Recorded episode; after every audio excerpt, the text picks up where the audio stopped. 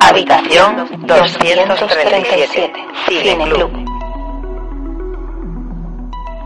Bueno, bienvenidos a este nuevo programa de Habitación 237 Cine Club, en el estreno de una nueva temporada. Estamos hoy aquí, estamos con las compañeras Bea y Ana, ¿qué tal? Buenas. Hola. Buenas tardes. E inaugurando nueva temporada y es que, claro, hemos cerrado un ciclo que terminamos en nuestro último programa con, con nuestro invitado especial, que fue Fran. Y ahora comenzamos otra vez la nueva rueda a la hora de, poner películas y de comentarlas, que básicamente es, es el motivo por el cual eh, nos reunimos aquí cada, cada cierto tiempo. Eh, bueno, ¿qué tal el verano? Porque hemos hecho ahí un parón bastante necesario para recargar pilas y espero que los habitantes de nuestra habitación también hayan eh, pues cargado pilas y, y, tengan tantas ganas como nosotros de comenzar este podcast y ellos de oírlo. ¿Y vosotras qué tal? ¿Qué tal el verano? ¿Qué tal, Ana? Bien, bien, bien, tranquilito. Un verano atípico, ¿no? Pero bueno. Sin cine, ir al cine. Es verdad que, que, bueno que el cine ha vuelto a abrir y sí se puede ir al cine y demás, pero por ejemplo, eh, pues yo no se me ha dado el caso, ¿no? Entonces es interesante porque ah, están, vamos, se están estrenando películas muy interesantes como Tenet y demás, la última de Nolan y, es verdad es que mmm, sería interesante saber qué personas no tienen eh, han ido al cine en esta nueva normalidad y, y su experiencia, ¿no? Porque por ejemplo yo yo no lo he pisado todavía. No, claro, no, como, yo tampoco.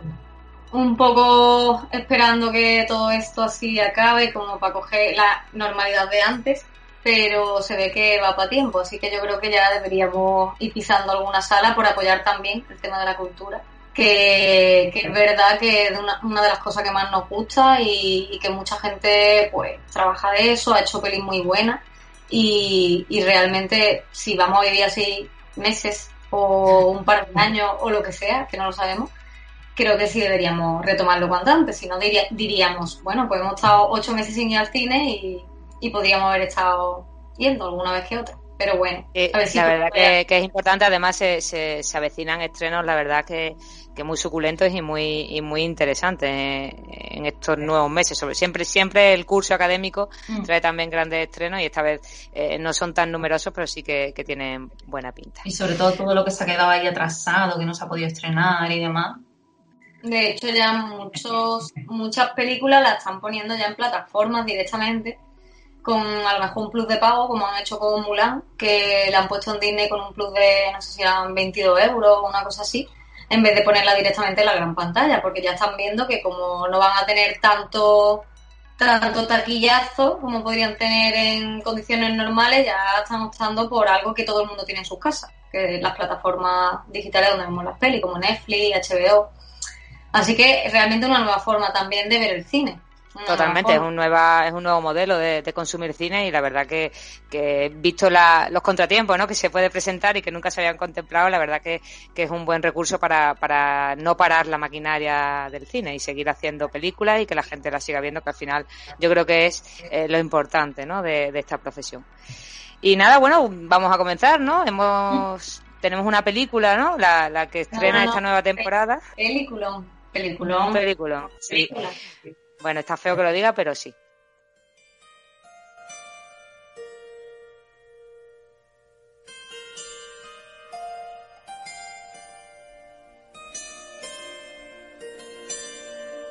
Obviamente eh, no ha sido una elección al azar, la he elegido pues eh, porque es septiembre y todo lo que empieza en septiembre huele a, libro nuevo, ¿no? Y a cuaderno y a papelería. Y bueno, he querido elegir una película pues muy vinculada con, con lo académico, por decirlo de, de alguna forma.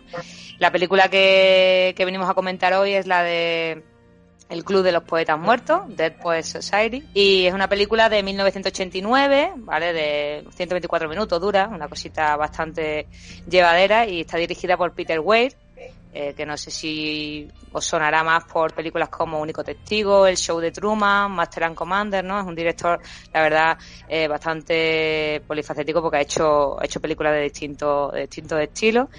Y bueno, es una película eh, cuyo guionista es Tom Schulman y, y ganó en, en ese año el Oscar al mejor guion original.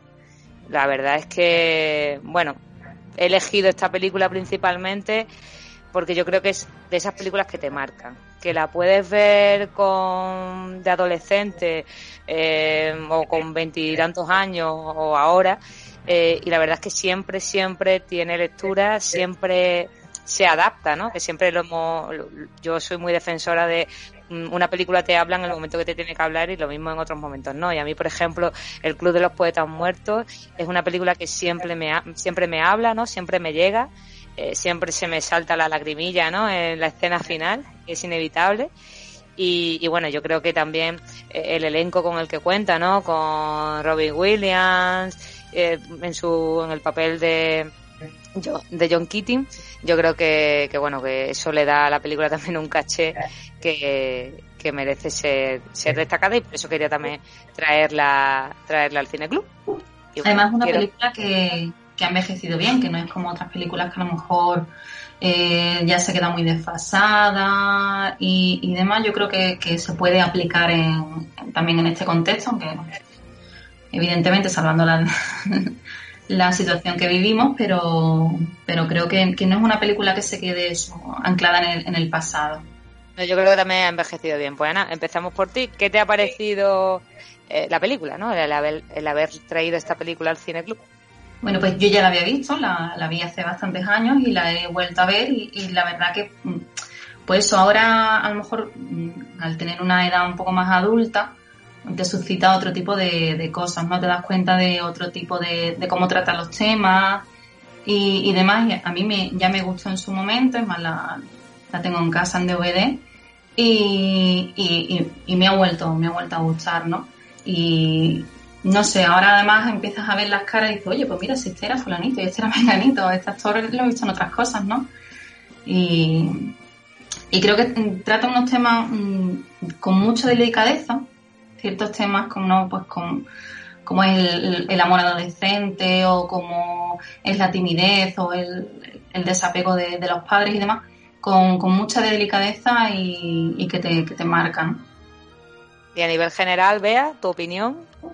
Bueno, yo intenta eh, ser concisa y no alargarme mucho porque esta peli, como has dicho tú, Marina, eh, a mí, por ejemplo, me marcó un antes y un después. Además, recuerdo que la vi el día de Nochebuena. La vi, un, la una Nochebuena en mi casa.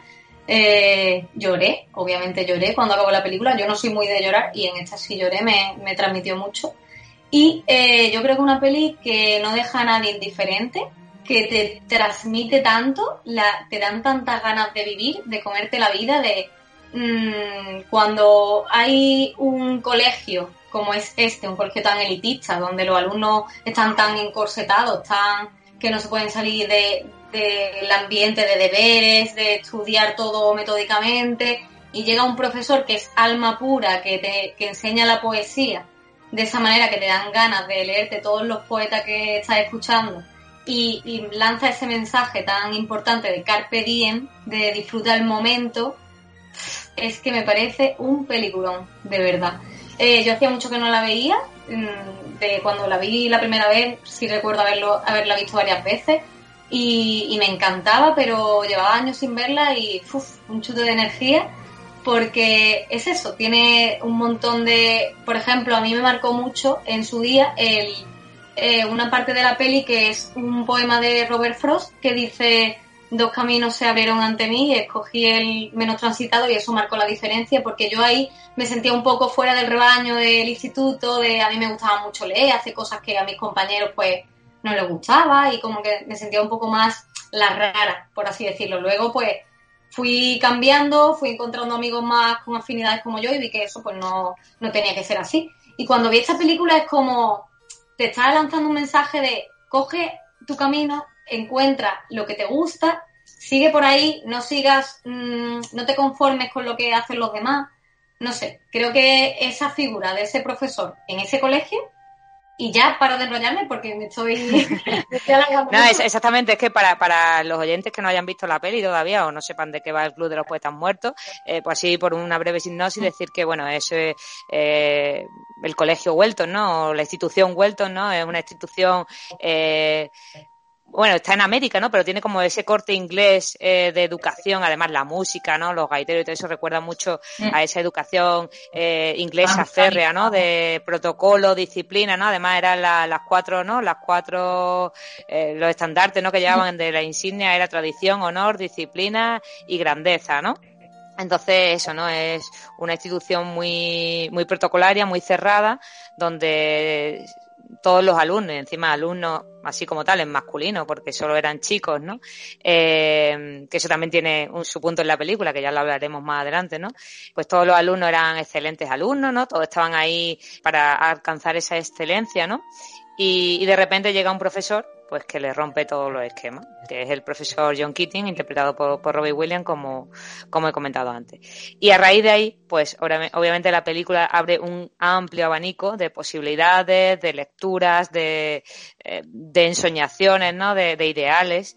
Y eso es lo que me gustaría un poco co- comentar ahora. En primer lugar, yo creo que la película, ¿no? A, a nivel, al rasgos así generales, eh, rompe con lo establecido. Yo creo que ese es el primer mensaje que quiere dar la, la película, ¿no? Que era un poco lo que tú comentabas, Bea, lo de romper, de salirme, no ser el rebaño, sino ser, eh, co- coger el camino que, que, aunque sea el menos transitado, el que a mí me beneficia, ¿no? Es romper con lo establecido, aunque no, aunque eso es- es- esté mal visto, ¿no? Es que No. es más, hay una, una frase que, que él, él le dice a otro profesor cuando el otro profesor le pregunta, ¿no? Como, como que se está saliendo de los métodos y él le dice, es que yo no quiero artistas, quiero librepensadores, ¿no? Y, y realmente ese es el tema de, de la película, que, que cada uno se salga, como estaba diciendo Bea, de, del rebaño, que sea como realmente es, que no se encorsete, que no tenga que la vida así planificada por los padres, en este caso, como muchos de esos alumnos que, que veíamos, ¿no? De que mm, no me puedo salir de aquí porque ya mi, pi- mi padre mm, me ha planificado todo lo, que- lo que voy a hacer en, en la vida.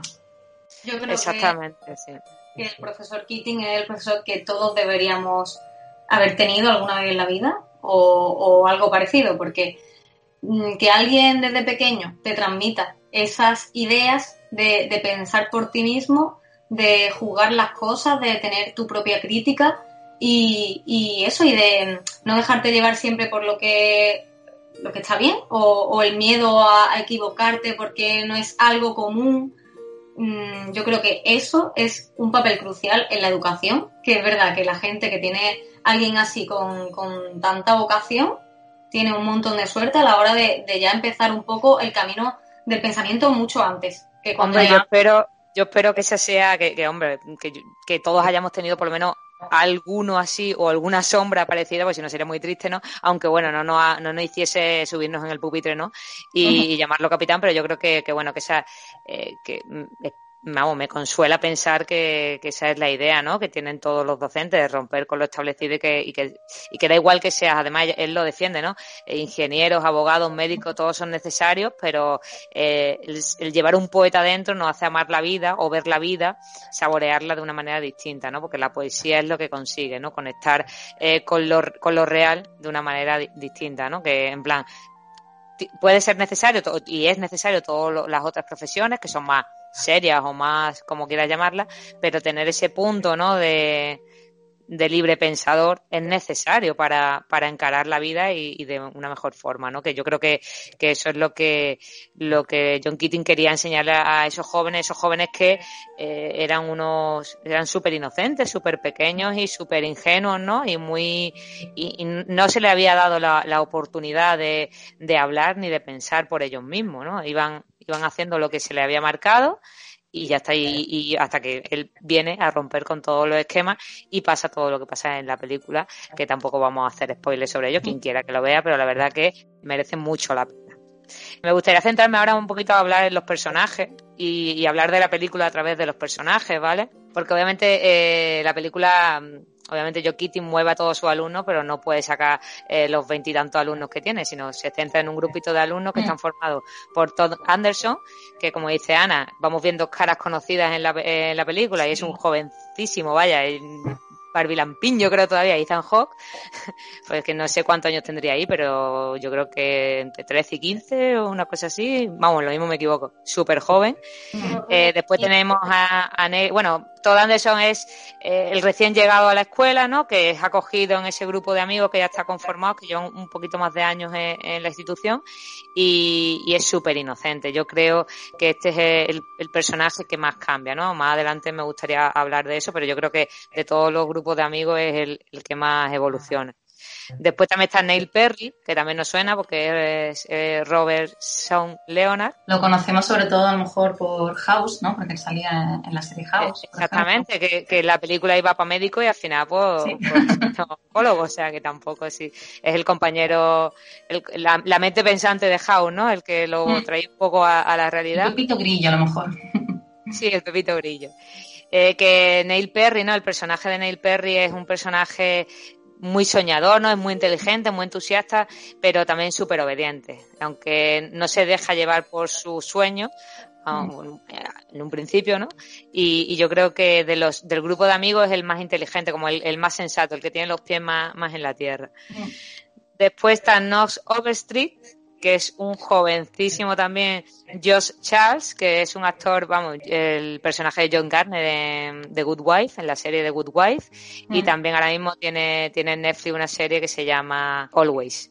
Eh, no, perdón, Away. Away. Y exactamente, y No Overstreet, que es el personaje, es un romántico empedernido. Eh, yo creo que es el personaje más fácil de, de modelar por John Keating porque es que él ya viene romántico de serie. Y después encontramos que a mí me encanta este personaje, ¿no? Nuwanda, que me encanta, que es Charlie Dalton, que está representado, eh, representado por Gail Hansen. Y, y Nuwanda yo creo que es el personaje que más cambia, o sea, que donde se nota eh, la influencia de John Keating es súper pronto, hmm. ¿no? Entonces yo creo que, que orquesta... El, el lado rebelde de, de ese Exactamente. Él ya tenía ese punto de rebelde, pero cuando llega Kitty le da ya las alas para decir, venga, ya suéltate mm, del todo, porque todos, hay, yo creo que sí hay más cambios en los demás, pero en él es que le faltaba nada para ya explotar su rebeldía veo a John Keating como que tiene a todos sus alumnos ahí y, tienen una mecha y les va aprendiendo a cada uno y según lo larga que tenga la mecha, a uno le hace efecto antes y otro después. Y yo creo que el personaje de, de Nuwanda, ¿no? De, de, Dalton, es el primero que es súper desobediente, es mucho más activo porque ya se le veía que se revelaba un poco más, que no quería seguir el ritmo de la clase, ¿no? Es el que más casa con la poesía, de hecho es el que vemos que sobre todo conexión hace con la poesía y también es el más revolucionario, porque como hemos dicho antes, el colegio de Welton era un, un colegio solo masculino y él empieza a añadir a mujeres a, a la, quiere añadir a mujeres a la escuela, quiere añadir mujeres al club, ¿vale? Porque el Club de los Poetas Muertos es un club que crean ellos eh, a raíz de que John Kitty le dijese que, que él tenía uno en su juventud y que se reunían para leer poesía y disfrutar de la vida. Y ellos deciden formar ese club, ¿no? El Club de los Poetas Muertos, que se reúnen todas las semanas, pues a leer poesía y, básicamente a ser ellos es como su remanso de paz dentro del orden de todos los días, con horarios, disciplina y demás, pues su club de los poetas muertos es ese espacio que tienen para ser ellos. Y bueno, los personajes son muy característicos. No sé si queréis comentar, si os ha llamado la atención eh, más unos que otros, qué personaje es vuestro favorito. Yo quería hacer un apunte de Nuwanda, que cuando has dicho que tiene la mecha corta, yo creo que mm, se nota perfectamente ya, nada más empezar la película, que, empiezan a leer el libro de poesía y les dice el profesor Keating, arrancad la primera página de Pritchard, creo que era, ¿no? Y es el primero que no duda, que cuando ve que lo dice en serio hace raca y arranca la página, vamos, sin ningún miramiento. Los demás, eh, ¿cómo se llama? Cameron, que lo odio mm, profundamente, creo que no hay personaje que odie más. Mm, lo pensé cuando vi la película, digo, es que no hay nadie que me responde tanto como, este niño. Creo que estoy no lo he nombrado porque no evoluciona nada, sigue siendo igual de malo al principio de la película que al final. Es como Randall de la banda del patio, me recuerda a él. Fue él con la regla, midiendo la página, tan, tan demasiado obediente, bueno, demasiado obediente, quizás no son esas las palabras, pero que él sí que... Él es el que está menos, mm, menos a gusto con ese cambio. Claro, es más víctima del sistema. Sí, y no, y no ve ningún, ningún momento de salirse de eso que le marcan. Él quiere mm, disciplina, lo que, lo que tiene Claro, porque él es el que aparte luego desencadena Claro, ahí mi segunda parte, ¿no? Mi odio profundo a ese personaje. Y luego eh, Todd Anderson me da mucha ternura me da mucha pena esa, esa timidez tan grande que tiene, esa inseguridad, mm, esa constante, yo creo que tiene un poco de inferioridad porque como bien dicen al principio de la película, creo que es Todd Anderson, que le dice el director, espero que esté a la altura de su hermano, o algo así, porque ya el hermano se ve que había dejado huella en el colegio y tal, y entonces él como que ya eso lo vuelve chiquitito y, y le da una inferioridad ya de entrada, sumándole la timidez que tiene, que sin embargo Neil Perry es totalmente lo contrario, es como que se retroalimentan un poco o se compensan, son Mm. los compañeros de cuarto y uno es súper seguro de sí mismo, de me como el mundo, y el otro es "Pff, necesito que alguien me pegue el empujón. Que de hecho, Y además de todo Anderson es que realmente necesita que le peguen el empujón. De hecho, el primer plano que tenemos de él, los padres empujándolo para que se levante, ¿no? Cuando todos se levantan, ¿no? Eh, los padres le empujan para que, en plan, niño, levántate, que tienes que ponerte en pie. Y yo creo que sí, que, que, que es lo que dice un poco Bea, ¿no? Es tener de compañero de habitación a Neil Perry le hizo pues tener un sostén, ¿no? Es como como que lo apadrinó, ¿no? Encontró en él el hermano que no tenía allí físicamente, ¿no? Porque Neil Perry es esa sombra que él tiene que imitar de su hermano, ¿no? Y la verdad que sí, hombre, Todd Anderson da mucha ternura, a mí también me da mucha frustración porque es como, tío, no, espabila, no puede, no puede seguir así, ¿no? Los miedos que tiene, ¿no? A no mostrarse como es él, sobre todo cuando, cuando Keating empieza a pedirles que escriban su propia poesía desde dentro y, y él la escribe. Mm. Y de repente la desecha y dice, no, eh, yo no he hecho nada. Y le, y le saca, ¿no? Lo, lo mueve ahí en mitad de la clase, ¿no? Que, que hoy en día se puede decir como que, que ha sido maltratado y lo que lo está haciendo es que, que saque, ¿no? Que saque su, todo lo que tiene dentro y al final lo saca y demuestra que, que todo el mundo es capaz y que todo el mundo tiene algo dentro que, que no estamos vacíos, ¿no? Y yo creo que Todd encuentra en Keating y en Perry dos figuras brutales, brutales, porque a seguir de referente, que son los que hacen que le descubren a él como es él, ¿no? Es los que le despiertan y ya empieza a conocerse a él mismo y a gustarse. Y claro, en cuanto, pues, por cosas, ¿no? Por, como sucede en la película, eh, pierde la conexión con los dos, ¿no? Yo creo que eso es lo que le desencadena y hace que, que tengamos eso, esa escena final, ¿no? Eh, Claro. tan memorable. Con esa escena final ya mm, arregla todo lo que no ha hecho en toda la película o bueno tiene una escena previa que es cuando eh, lo casi lo presiona a que diga la poesía del creo que era un viejo de dientes sudoroso o algo así que, que va mm, que va como muy rápido hablando y le sale de dentro. Ese momento y la escena final que, que logra ser valiente a pesar de lo que piensen los demás a pesar de que le regañen y demostrarle a Keating que, que todo, que nada ha sido en vano y que, que se vaya del colegio con esa sensación, porque tú tienes constantemente la sensación de que el profesor se va ahí, que lo han expulsado y que, y que todo se queda igual y cómo va a ser todo tan injusto. Y de repente todo se levanta, el primero, creo que es, se pone sobre la mesa y ya los demás pues van sumándose y eso ya los vellos de punta total, que te quedas como, menos mal que dio el paso, además se ve mirándolo como que quiere decirle algo y no le sale, cuando él está en la habitación ya recogiendo sus cosas y al final se atreve y da el paso. Entonces se te queda buen sabor de boca con ese personaje. Yo es que creo Vamos que a tener que poner aquí una, una música especial porque ya empezamos en terreno, Bea le encanta, en terreno spoiler, ¿vale?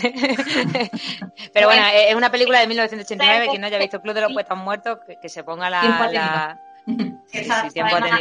Se para y luego ya pues lo escucha y, y sabe el final. Tampoco he dicho el final tal cual, ¿no? que yo quería añadir a esa reflexión que estabais haciendo de él, de que es que él encuentra en los dos personajes, no tanto en el de Neil Perry como en, eh, en el del profesor Keating, ese, ese afecto o ese, esa fuerza que no tiene en casa, porque si os fijáis en, en el momento de la escena de, de que él está allí en el, como en un puente, ¿no? Y, y- y viene Perry y le dice, ¿qué le pasa? Y dice, es que es mi cumpleaños. Y, y los padres le habían regalado lo mismo que el año anterior, ¿no? Como mm, que él se siente que realmente no le echan cuenta, que me han regalado lo mismo que el año pasado, que encima ni me gustan. Entonces él encuentra en ellos dos ese, ese apoyo, ese cariño que, que no ha tenido y que, claro, Sí. es el que más sufre toda la situación que luego va, va pasando. Pero también el sentirse parte de un club, como es el Club de los Poetas Muertos y esas escapadas que hacen para leer poesía por la noche, a escondidas, mm, saltándose las normas del colegio. Él ahí ya se siente parte de algo. Al principio le dice a Annie, yo no quiero hablar. Y le dice, bueno, ven y escucha, si estás reunido con nosotros allí y, y disfrutas de ese momento. Y aunque él le cueste romper lo que, lo que tiene todo dentro, que no lo saca, o sea, o que no lo logra sacar del todo hasta el final, realmente lo tiene. Lo que pasa yo creo que, yo creo que en ese momento es cuando él, eh, bueno, como dice Ana, una carencia paterno-filial brutal que la, la, la, cubre, ¿no? o John Keating y, y, Neil Perry se la cubren, mejor dicho. Y después, eh, eh, yo creo que es eh, cuando le dice justamente Perry, únete al club, yo no quiero leer, y dice, da igual, te respetamos, pero vente. Él se siente como que por primera vez es un individuo con, con personalidad propia a lo, al cual aceptan como tal.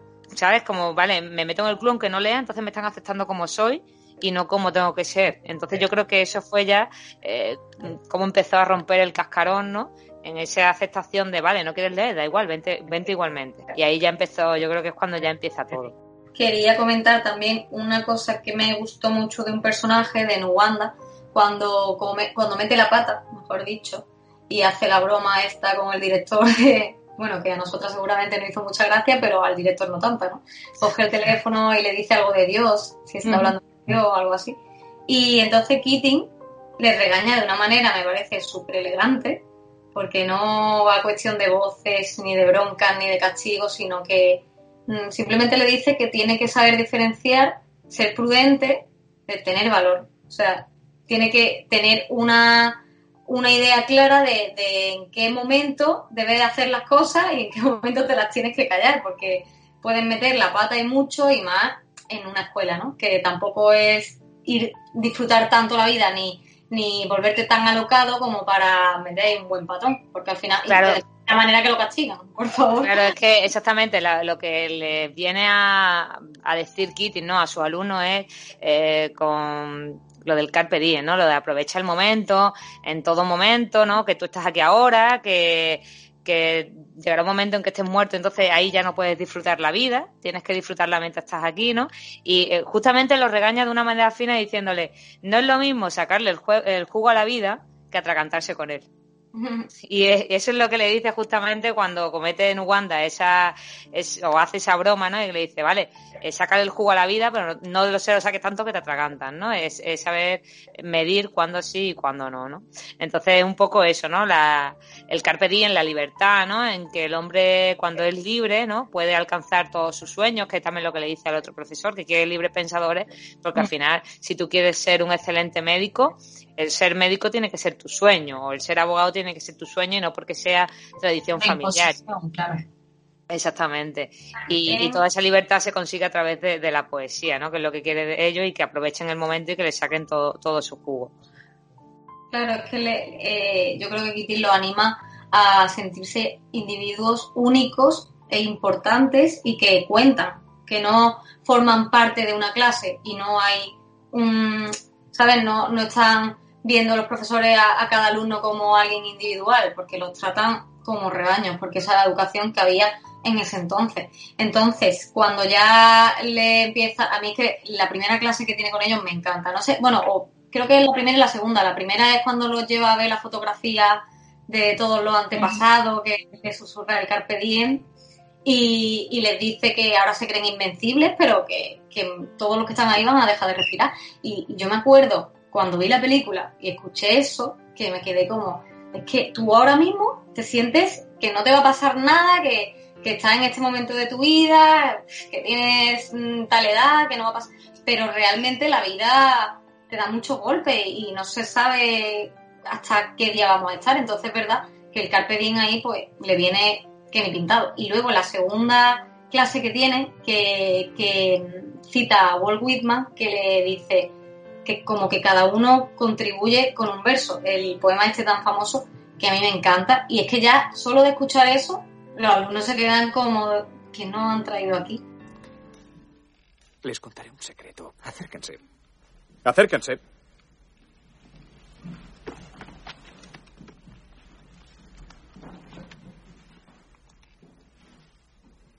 No leemos y escribimos poesía porque es bonita. Leemos y escribimos poesía porque pertenecemos a la raza humana. Y la raza humana está llena de pasión. La medicina, el derecho, el comercio y la ingeniería son carreras nobles y necesarias para dignificar la vida. Pero la poesía, la belleza, el romanticismo, el amor, son las cosas que nos mantienen vivos. Citando a Whitman, oh mi yo, oh vida de sus preguntas que vuelven, del desfile interminable de los desleales, de las ciudades llenas de necios. ¿Qué de bueno hay en estas cosas, oh mi yo, mi vida? Respuesta. Que tú estás aquí, que existe la vida y la identidad, que prosigue el poderoso drama y que tú puedes contribuir con un verso. Que prosigue el poderoso drama y que tú puedes contribuir con un verso.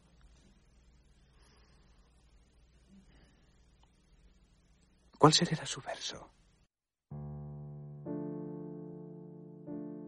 Hombre, lo de que la vida eh, que es impredecible, yo creo que en los 50, que es la, ¿no? la década en la que está eh, inspirada la película, eh, no hayan pasado una, pandemia. Nosotros creo que eso ya, ese, ese cambio de no podemos hacer planes, hay que aprovechar el momento, yo creo que, que la pandemia ha colaborado bastante en que, en que podamos eh, tener ese pensamiento, ¿no? No hacer planes para dentro de un mes porque no sabemos si nos van a volver a confinar dentro de una semana, ¿no? Pero bueno, que sí, que es el, el aprovechar el momento. A mí hay una, una, una parte de la película que, que me llama mucho la atención y aquí sí que me interesa la, opinión de Ana, eh, que es cuando le piden los poemas a, los tres, ¿no? Ya, ya, hemos comentado cuando se lo pide a, a Todd Anderson, ¿no? Que no presenta ningún, ningún poema y, y lo, lo zarandea, ¿no? Es que básicamente no lo toca, pero para mí es como si lo estuviera zarandeando, zarandeando en plan despiértate y saca todo lo que tienes dentro. Después está el, eh, el Overstreet, ¿no? El enamorado de la vida que hace un poema al amor y después está el que le hace el poema al gato, ¿vale? Y a ninguno lo desprecia. ¿sabes? A ninguno, eh, un profesor al uso, ¿no? Hubiera premiado a Overstreet por haber hecho un poema encima de amor, que es la temática base, por decirlo de alguna forma, y hubiera regañado a los otros dos, y en cambio no. En cambio, cuando, cuando al que hace el poema del gato, ¿vale? Bueno, al que hace el poema del amor le dice que, que, que siga con su sueño, ¿no? Y que no, porque, porque sea un tema que todo el mundo recurre, no, que, no, no lo infravalora por eso. Y después al que hace el poema del gato, que, que, todo el mundo se ríe, ¿no? Porque encima está ahí con la guasa de, mira, se ha pasado de listo y ahora ha hecho una mierda de poema y demás. Le dice que no se deje influenciar por lo que hablen los compañeros, que aunque lo suyo sea algo muy eh, banal, que también lo banal necesita poemas o algo así, le comenta, ¿no? Y, es como valora a todos sus alumnos, obviamente, y a todo eso ya cuando dice no ha presentado poemas, pues otro hubiera dicho, pues siguiente, no, no, no, lo saca y, le saca el poema, nunca mejor dicho, ¿no? Se lo saca de, sus adentros y, yo creo que, que es lo que ha comentado también vea, ¿no? Que saca de cada alumno el jugo, ¿no? El mismo jugo, el meollo, ¿no? Que, que él comentaba en los poemas lo saca. No, sé, Ana, si, si, tuvo la misma percepción eh, en esa escena de la película. bueno, ya no solamente en esa escena, sino todo, en todo lo que va, va, pasando a lo largo de la película, ¿no? De que él los va calando, ¿no? A uno a uno y sabe muy bien mm, cuáles son las carencias y cuáles son las virtudes de cada uno, ¿no? Porque luego, por ejemplo, en la escena en la que están en el patio paseando, que uno de ellos, ahora mismo no recuerdo cuál, dice que él no va a ponerse allí a pasear y, y le dice, oye, pues me parece bien tu, tu actitud también, ¿no? No aguanta, no aguanta, fue no aguanta. Entonces, claro, mm, sabe mm, cómo tratarlos a cada uno, sabe dónde sacarles el jugo y dónde tener que pincharles, ¿no? Para, para, para explotarlos. Y, y, luego también es que mm, parte de todo eso también va porque él ya ha pasado por allí. Él, si recordamos, él había sido alumno de aquello y él sabe bien lo, complicado que es en esa edad y en ese sitio tan estricto el, pasar por, esa etapa de la vida, aunque luego él, él dice que se va a Londres, ¿no? Él, ha salido también de ese mundo y entonces yo creo que eso le da una, una perspectiva diferente con la que se la que sabe tratar a cada uno. De hecho, alguno le dice, ¿cómo que vuelve usted aquí, no? ¿Cómo que, que, vuelve? Y dice, es que aquí es donde tengo que estar, es que es donde quiero estar. ¿no? Algo así creo recordar que, que, pasa en la película. Es como, yo creo que él se siente necesario que allí, que es interesante que, que haya un profesor que lo mismo es lo que él echó de menos en su época allí en el Sí, colegio. para, para dar, decir, bueno, pues a lo mejor mi aportación a esta institución es romper con la, mm, con la monotonía o con el, el ser tan estrictos y el ser tan cuadriculados y porque fijaros, hay la escena en la que están todos estudiando y que, y que están los otros dos montando una radio como si eso fuera algo, mm, bueno, eh, mm, no sé, Ilegal. ilegal, ahí va, exactamente, totalmente ilegal, que le dicen, eso no será una radio, y ellos, no, no, es, sabes que es como toda esa sociedad mm, que ellos allí dentro tienen, porque luego hay otro instituto que es donde eh, que, Neil, eh, que- Perry ve y conoce a la otra chica, ¿no? A la chica de la que se, se enamora. No, perdón, Perry no. um, Overstreet. Eh, Overstreet, no, no. pues Overstreet. mm, son el día y la noche, ¿no? Los dos institutos, porque el otro es un instituto así más típico americano, como, como conocemos todo de todas las películas, ¿no? Sí, un instituto público, ¿no? Este es privado, eh, el otro más libertario, aquí tiene, este en fiesta, aquí todo es disciplina, todo es, sí, sí. Claro, porque este es un- como un internado y el otro es un, Mm. un instituto, dijéramos, más al uso. Sí, totalmente. Yo creo que, que bueno, que, que lo importante, ¿no? De, de toda esta reflexión, ¿no? Es que es, yo me quedo con lo que dice de las palabras y las ideas pueden cambiar el mundo. Y, y yo creo que el mundo de todos los personajes eh, los cambió simplemente con, con palabras, porque lo consiguió eh, con su forma de dar clases y, y con el hecho de pensar, ¿no? Las ideas y con los poemas y la poesía no que es como de- la herramienta. de, de los alumnos, porque el profesor que al principio le dice, oye, la comida, ¿no? Le, y le dice como que se estaba saliendo un poco del guion, al final también empieza a aplicar esos métodos, a lo mejor de una manera un poco menos, mm, un poco más, más ligera, ¿no? Pero sí volvemos, luego hay una escena en la que se ve ese profesor paseando por la nieve, ¿no? Con, con tres o cuatro alumnos. Entonces él hace un cambio no solo en los, en los alumnos, sino que le abre la mente un poco al instituto, aunque no todos estén de acuerdo y, y no todos vayan a pasar por su aro, dijéramoslo así. Exactamente. Pues por recopilar un poco, bueno, no sé si Be- eh, Bea tiene algo más que decir. Bueno, simplemente que creo que no lo hemos mencionado, creo, que la, digamos, la, el punto de vista que él tiene del hecho de ver las cosas con otra perspectiva me parece también muy interesante muy importante en la película de, de subirse encima de la mesa cuando lo hace es que todos se suban y le dice el mundo se ve distinto desde aquí arriba. Eso me gusta mucho porque es una misma situación, la puedes ver pues de muchas maneras y a lo mejor esos alumnos no, no tenían esa perspectiva que les da hasta ese momento. Entonces, como que la peli también acabe de esa manera y que él le transmita ese mensaje me parece algo muy guay, De hecho, enlaza bastante bien lo que acaba de comentar con lo que yo quería, que es una parte más técnica, eh, que no sé si, si habéis fijado, ¿no? Si, si vuestro nivel de friquismo o de cinéfila llega a ese punto. Eh, al principio, ¿no? La película empieza pues enseñándonos cómo es el colegio, ¿no? Y empieza enseñando lo- las distintas clases que hay los profesores. En los primeros planos solo se ven planos medios y cerrados de los profesores. En ningún caso se ve a los alumnos o si se ven de refilón, ¿no? Mm, De paso. En cambio, cuando la primera clase de Keating se ve a los alumnos, es un plano general donde lo principal que se ve son los alumnos, ¿no? Es como ya mostrándonos de eh, este profesor va a cambiar las normas y, para él lo importante son los alumnos, no el profesorado. Y ahí ya empieza a, cambiar, ¿no? Y, y sobre todo juega mucho con las perspectivas, ¿no? Pues cómo, cómo juega con las miradas de la cámara, ¿no? Cuando, cuando pues exactamente se sube a la mesa y le dice al alumno subiros a la mesa porque eh, a veces hay que mirar las cosas desde otro lado. Y efectivamente, eh, al subirse a la mesa estamos viendo un plano donde a Kitty lo miramos desde abajo. Es un plano, ¿no? Que, que ya. Yo, yo creo que juega mucho con los planos en, en este sentido. Y no sé, se me ocurre cuando tiene la discusión Perry con su padre, que acepta ya y dice, venga, vale, y ya acepta todo lo que le dice. E- Es un contrapicado ahí que va alejándose y lo vemos a él tan, tan minúsculo, ¿no? Porque realmente después de, de esa conversación con el padre es como se queda, minúsculo e insignificante. Entonces yo, yo creo que, que sin ser una película que técnicamente destaque por, por, su- técnica, eh, sí que sabe jugar muy bien con la mirada de la cámara para darle importancia a los elementos que, que tiene, que le tienen que dar. Más que nada es porque eso, porque sigue la, las sensaciones. de que tienen en los personajes sin decirla o sin mostrarla, porque realmente, aparte de, del enamoramiento, de... Siempre se me olvida el nombre. Overstreet. De Overstreet.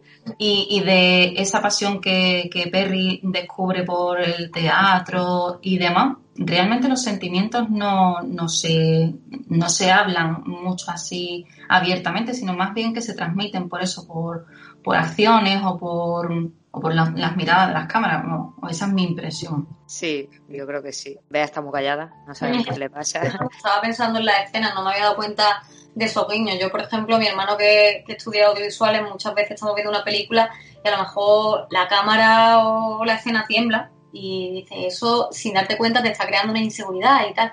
Y a lo mejor, pues, en tu subconsciente es verdad que ves la clase ya desde plano general, el alumno con, o sea, los alumnos con el profesor, ya dice, es verdad que antes no se veía, pero ves, yo de, de, esas cosas no me doy tanta cuenta, no sé que alguien me diga, fíjate en tal, o que sea un plano súper ya cantoso que diga, vale, es verdad, esto lo han hecho así para que el personaje se sienta muy pequeño, eso sí me había dado cuenta. Pero el tema de los profesores y, el y los alumnos con él, no me había dado cuenta. Vea, no, es tu culpa, es que yo tengo una, la tesis doctoral en esta película porque la he visto como 800 millones de veces, entonces te podría decir los diálogos de memoria.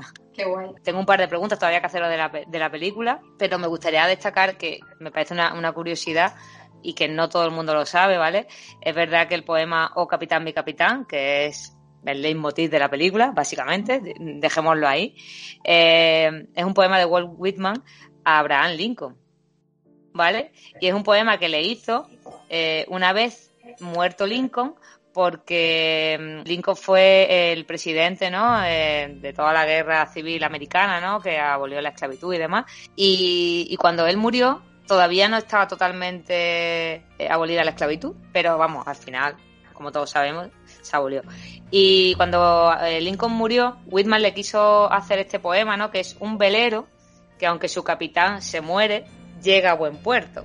¿Vale? Es como esta guerra civil, aunque tú hayas fallecido antes de, que finalmente eh, se terminase, ¿no? y, ya no existiese la esclavitud, quería decirle a Abraham Lincoln de alguna manera de esto va a llegar a su puerto aunque tú ya no estés capitaneando este barco. Y yo creo que es muy icónico, que no sé si lo sabíais, que al final es lo que los alumnos le dicen a Keating.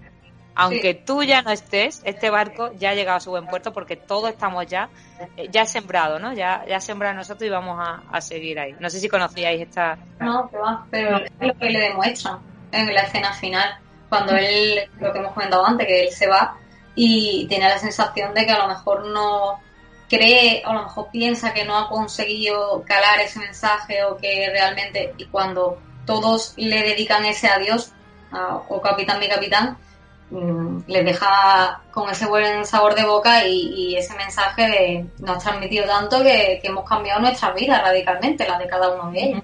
Así que es verdad que es muy icónico, no sabía yo esa historia. No, yo tampoco la, la conocía, pero coincido con Bea, ¿no? De que, de que al final, realmente, aunque mm, todo pase así y tenga ese desenlace, mm, su misión la ha cumplido, ¿no? Su misión la ha cumplido y la ha llevado a buen puerto el, sembrar y, hacerles libre, pensadores, ¿no? Que era lo que él realmente, realmente quería.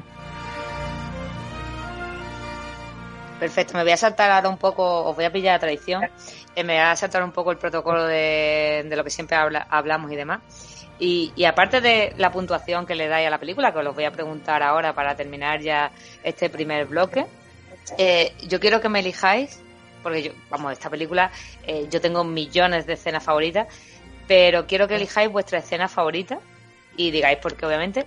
Porque yo, por ejemplo, voy a empezar, ¿vale? Para que tengáis tiempo, aunque no me vaya a escuchar porque estéis pensando en cuál vamos a decir.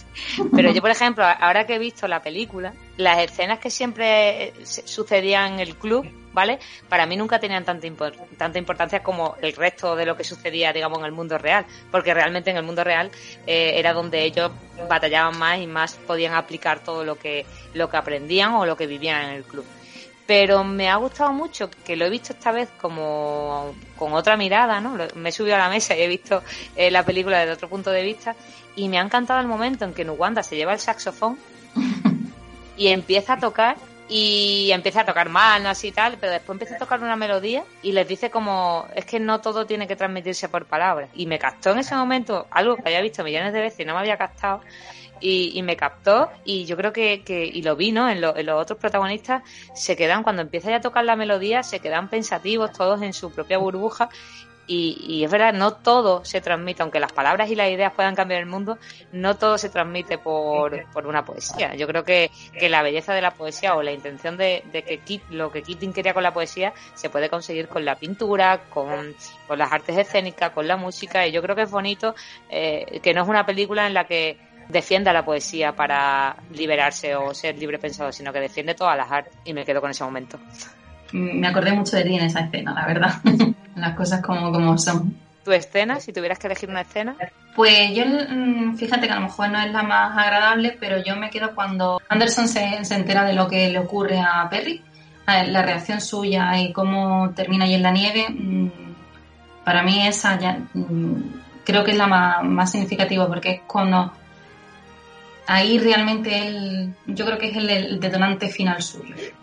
Cuando él toca fondo, ¿no? Sí, cuando él toca fondo ahí y siente la pérdida de ese muchacho que hacía unos meses que acababa de conocer y que le ha calado tanto. Para mí esa es Pues es que estoy entre dos. Una es más sentimental, que, ya, le, ya le he dicho realmente, que es la de que se suben a la mesa.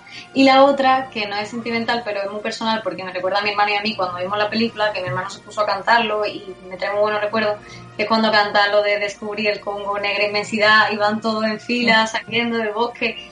Es que me encanta esa escena. A lo mejor es tan ridícula o tan con esa música, es, eh, tiene además una musiquilla muy típica de la película, que no sé si sabe cuál os digo y eso me recuerda mucho a mi casa, a ver la peli con mi hermano. Entonces, creo que por los al final también sentimental, me quedo con eso.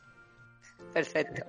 ¿Y qué puntuación le, dais de, de 1 a 10? Ana, ¿qué puntuación merece para ti la película? Yo le daría un 9. Creo que es mi puntuación más alta hasta ahora, ¿eh? Yo creo que también. Eso no soy bastante crítica, pero... No lo he pensado, la verdad. Ay, voy a 8,8. 8,8. Lo primero que se me ha venido a la cabeza.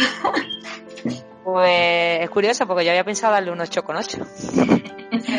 ¿No? Te digo en serio, no, no. Le, iba a dar un 8,8 porque a mí el 8 es la perfección. Entonces esta película es un 8,8 perfectamente porque es muy buena.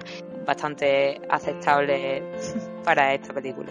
Sí, yo solamente quería apuntar una cosilla Sí, claro. Y eh, una, una, curiosidad de que tú has dicho antes ¿no? que el escritor es Stone Schulman y es que él asistió a un colegio así mm, de este estilo y tuvo un profesor que fue su detonante que del, en el cual se, se, inspira él. Es decir, que el personaje de, de Robin Williams está basado realmente en un, en un, persona, en un profesor que realmente existió. O sea que Tom, Tom Schulman, el guionista de la película, realmente digamos que es, está basado en su historia, ¿no? Sí, no sabía yo eso. sí, él asistió también a una academia y, y, tenía un profesor que era Samuel Pickering y, y, es en el que él se inspira para, para el personaje de Robin Williams. Bueno, yo simplemente deseo que, vamos, yo he tenido profesores por los que me hubiera levantado eh, y me hubiera subido al pupitre. Gracias a Dios creo que sido afortunada. He tenido muchos profesores que a lo largo de, mis años académicos me han dejado bastante huella y, me acuerdo mucho y con buen recuerdo de muchos de ellos. Obviamente de los malos me acuerdo menos, pero de los tengo muy buenos recuerdos y podría, eh, podría nombrar a muchísimos. Y espero que, no sé si a vosotros os pasa lo mismo, Sí, sí, se me vienen además claramente los que me marcaron, eso no se olvida. Yo creo que del resto se te acabas olvidando de ellos, que no te marcan, pero de estos profesores sí, sí te acuerdas más. Sí, y yo, yo espero, ¿no? Que, que, bueno, espero que todos los que nos están oyendo, si no han visto la película, vayan corriendo a verla, si la han visto, que la vuelvan a ver otra vez y aprecien todos estos detalles de los que tan friki, ¿no? De los que hemos hablado. Y bueno, y también que deseo, ¿no? Que, que todos tengamos un kitting en, nuestros años académicos, porque yo creo que es necesario fomentar, ¿no? Un mundo de libre pensadores. Creo que es bastante necesario.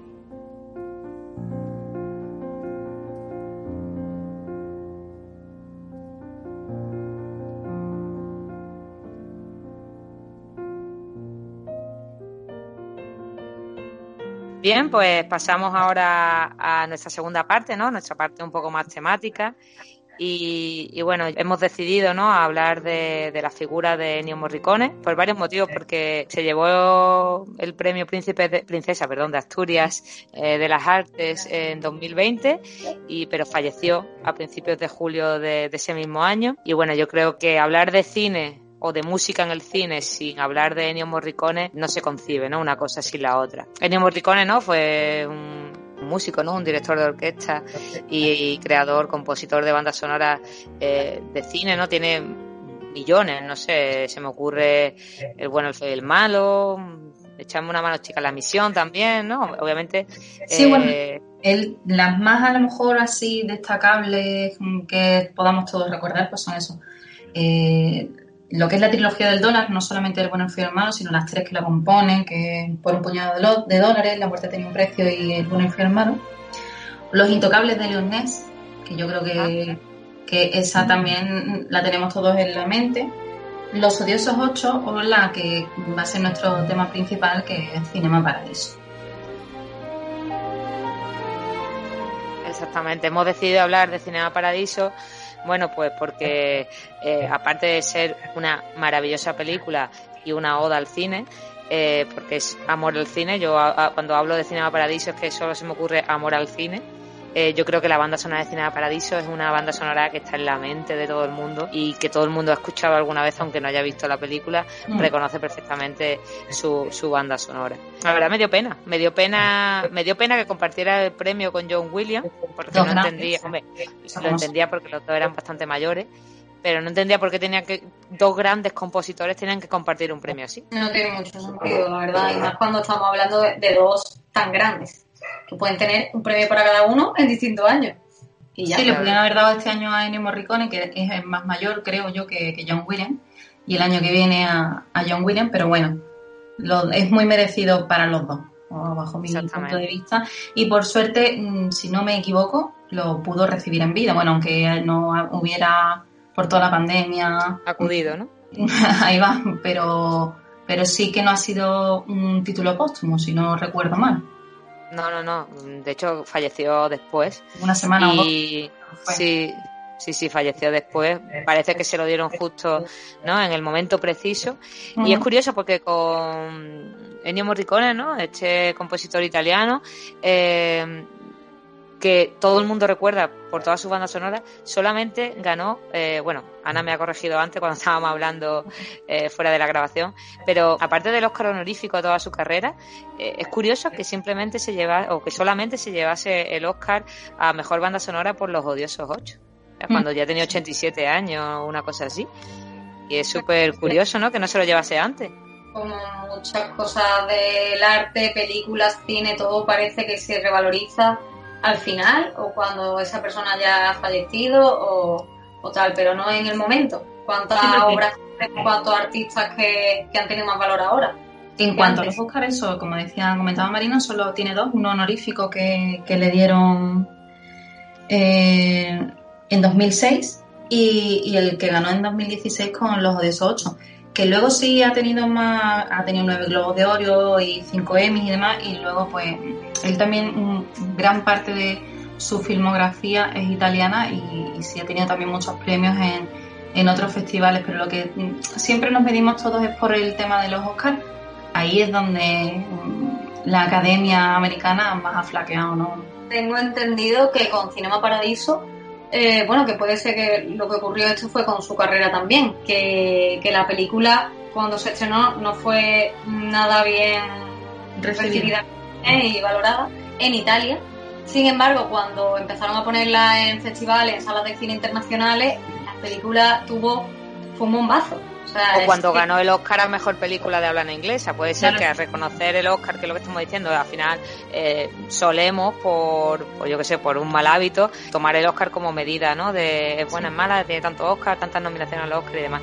Y yo creo que, que bueno, sí, es un poco lo que dice Bea, ¿no? No tuvo tanta repercusión hasta que ganó el Oscar a Mejor Película de habla no inglesa. Entonces yo imagino que a partir de ahí ya la gente diría, ah, pues, pues no es tan mala. Además, si, si ponía mira un poco lo, el tema de, lo, de los premios del, del Cinema Paradiso, y es más, yo por lo menos la, en la versión que yo he visto, porque hay una versión extendida, eh, en los créditos iniciales te, te, pone allí los premios que va ganando y hay un, una horquilla de dos años donde, donde recibe ciertos premios, porque la película realmente gana el Oscar en el 89, pero por ejemplo gana el BAFTA inglés en el 91.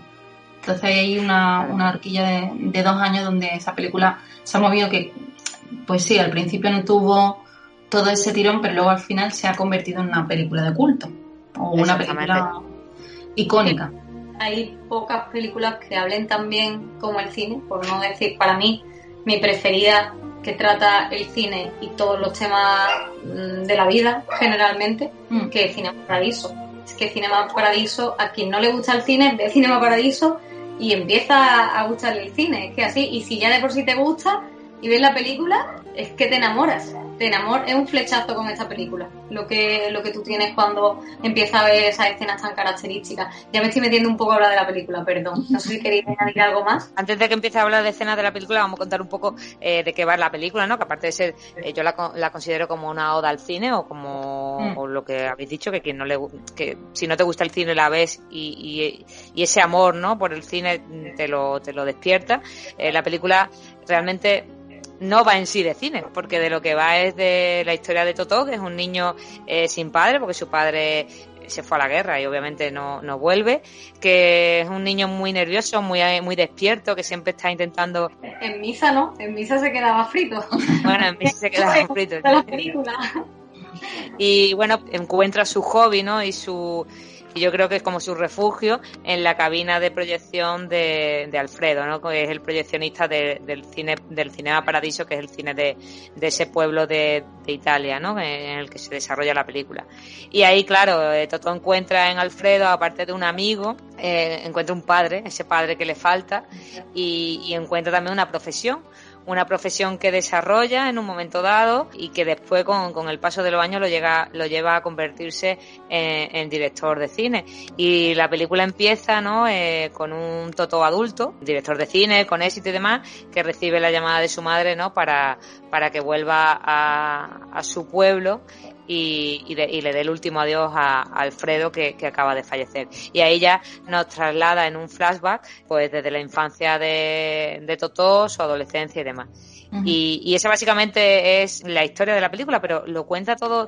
El cine está tan presente porque a mí me encantan las escenas de la censura. O sea, la, la escena del cura tocando la campanilla para censurar todas aquellas escenas en las que se daban un beso un beso súper casto. Hoy en día es un beso castísimo, pero en, ese momento no, eh, lo va, lo va cortando el, o sea, lo va señalando el, cura del pueblo y va poniendo esos posis en, la película, de, en el rollo de película, en plan para cortar después el fotograma, ¿no? Yo creo que, que vuelve un poco al cine como como arte y como artesanía, ¿no? El cortar la película, hacer los empalmes, guardarlos para posteriormente cuando se devuelva, eh, devolverla bien y demás.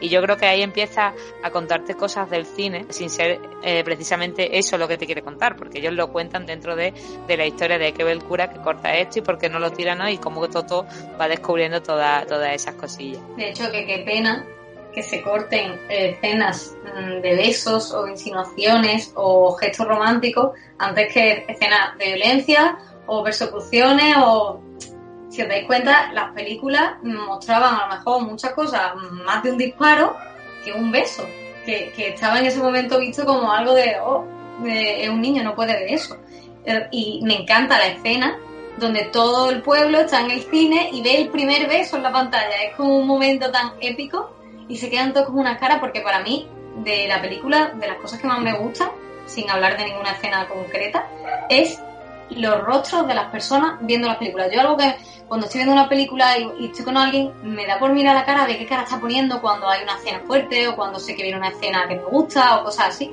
Y entonces, esa panorámica o, o la cámara cuando va de un rostro a otro mientras que está así embelesado viendo la película, sobre todo de los niños pequeños que están en primera fila fumando, mm, haciendo de todo, me parece genial. Que ya te muestre eso, una película no es tan temprana, pero, pero que sí que hablaba de los años 50, ¿no? Creo que... Sí, creo, sí porque es de la, de la época de la de la Segunda Guerra Mundial. ¿no? Que no habla en particular del cine, te muestra el, el, cine como algo en segundo plano porque es la profesión de Alfredo, porque todo pasa, bueno, todo pasa, gran parte de la película transcurre en el cine, pero realmente te habla de, de lo que es la vida. Para, para mí es que todo lo que pasa en el pueblo, o la única distracción que hay en ese pueblo tan pequeño es el cine, un, pueblo que además pues mm, tiene bastante pobreza, ¿no? Un pueblo que, que se ve que, que, no, por la época en la que está tiene pocos recursos y toda la vida de, de, la gente pasa en ese cine. De hecho, la pareja que se ve peleándose al principio y luego se ve ya con el niño años después, es que te cuenta la historia de cada personaje, que parecen personajes, pues eso, eh, en un pueblo, cada uno diferente, el que escupía desde arriba, un montón de historias que confluyen en un mismo espacio que actúa como, como algo que los une, como lo que he dicho, un nexo, algo que los une, pero en, de otra manera no podrían compartir esos recuerdos.